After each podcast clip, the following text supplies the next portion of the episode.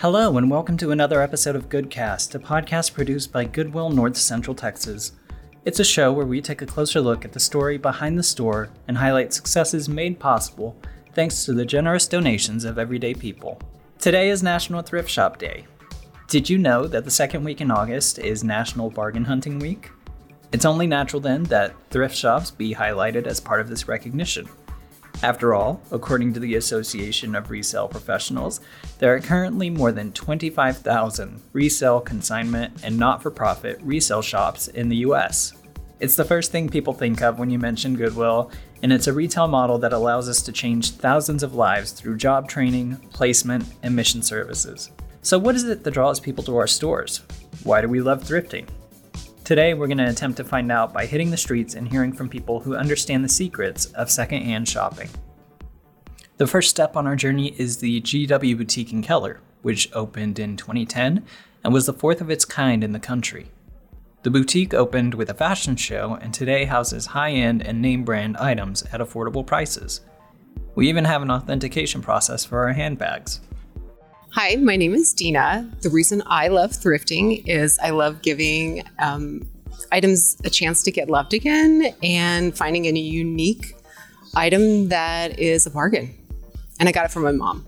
She was an amazing thrifter. Hi, my name's Phil. I love thrifting because I find the quality of the manufacture of the clothes is better because they're older, they're better made, they seem to fit me better.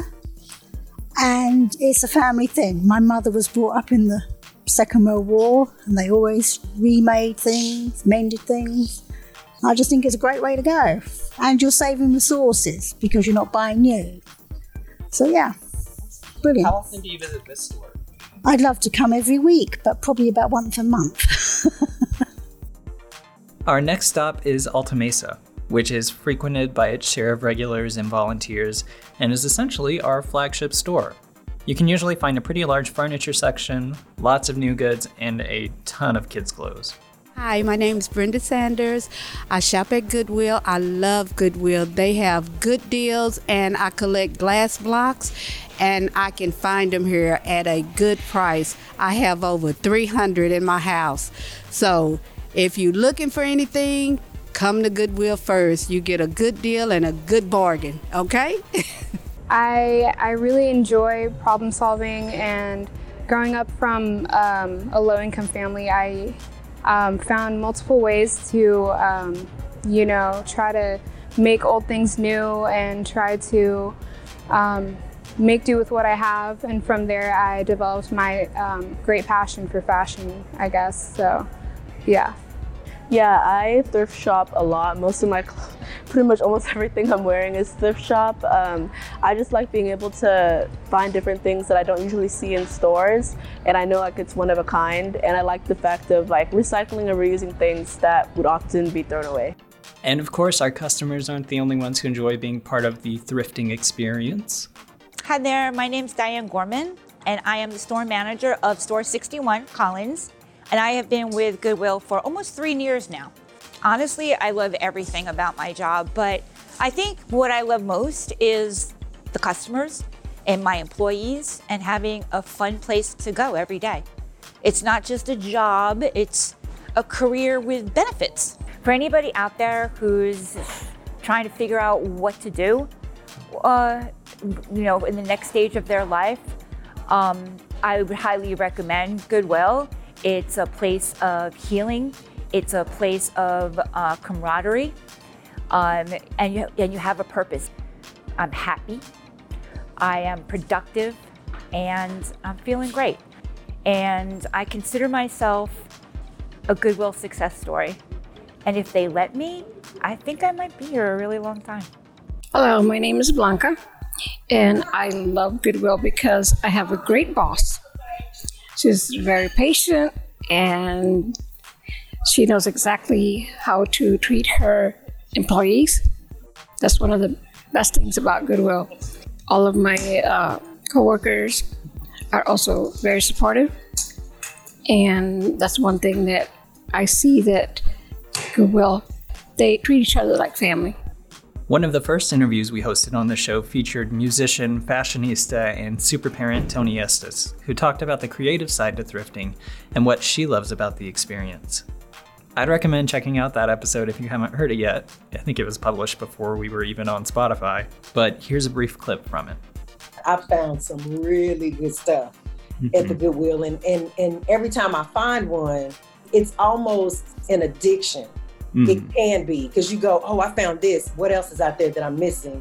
And so you find yourself going every single day, making friends with the people. Hey, so when does the truck come in? You know, like mm-hmm. doing all that stuff. So yeah, that's that's one of the things that I love about thrifting though, is, is recreating something that's already been done. In that same vein, recent Project Goodwill judge and Instagram influencer Doreen Morrow, aka the Diva of Curves, Texas, talks about finding D I Y materials from Goodwill stores and crafting unique items. I've done a lot of repurposing as far as like furniture, frames. I redid my bed frame one time and just made it really like more personable. So I've done some coloring, some, you know, some spray painting and so forth. But no, I admire people who really have the tenacity to kick those projects off, because it is amazing. Mm. And again, it just speaks to the whole repurposing. Like, you literally can make something completely different. I've seen some amazing things transpire off of repurposed and upcycled goods. One of the best ways to get the most out of your dollar is by shopping at the Goodwill outlet. We've talked about it briefly before, but just as a refresher, here's the rundown. At the outlet, items are sold by the pound, with new items being stocked each hour on rolling tables throughout the store. Many of the people who visit it are small business owners, resellers, or just thrifting enthusiasts. Folks will spend literally the entire day waiting to see what surprises will roll out next. The outlet was opened in twenty thirteen and was meant to bring new life to the store located at Mansfield Highway.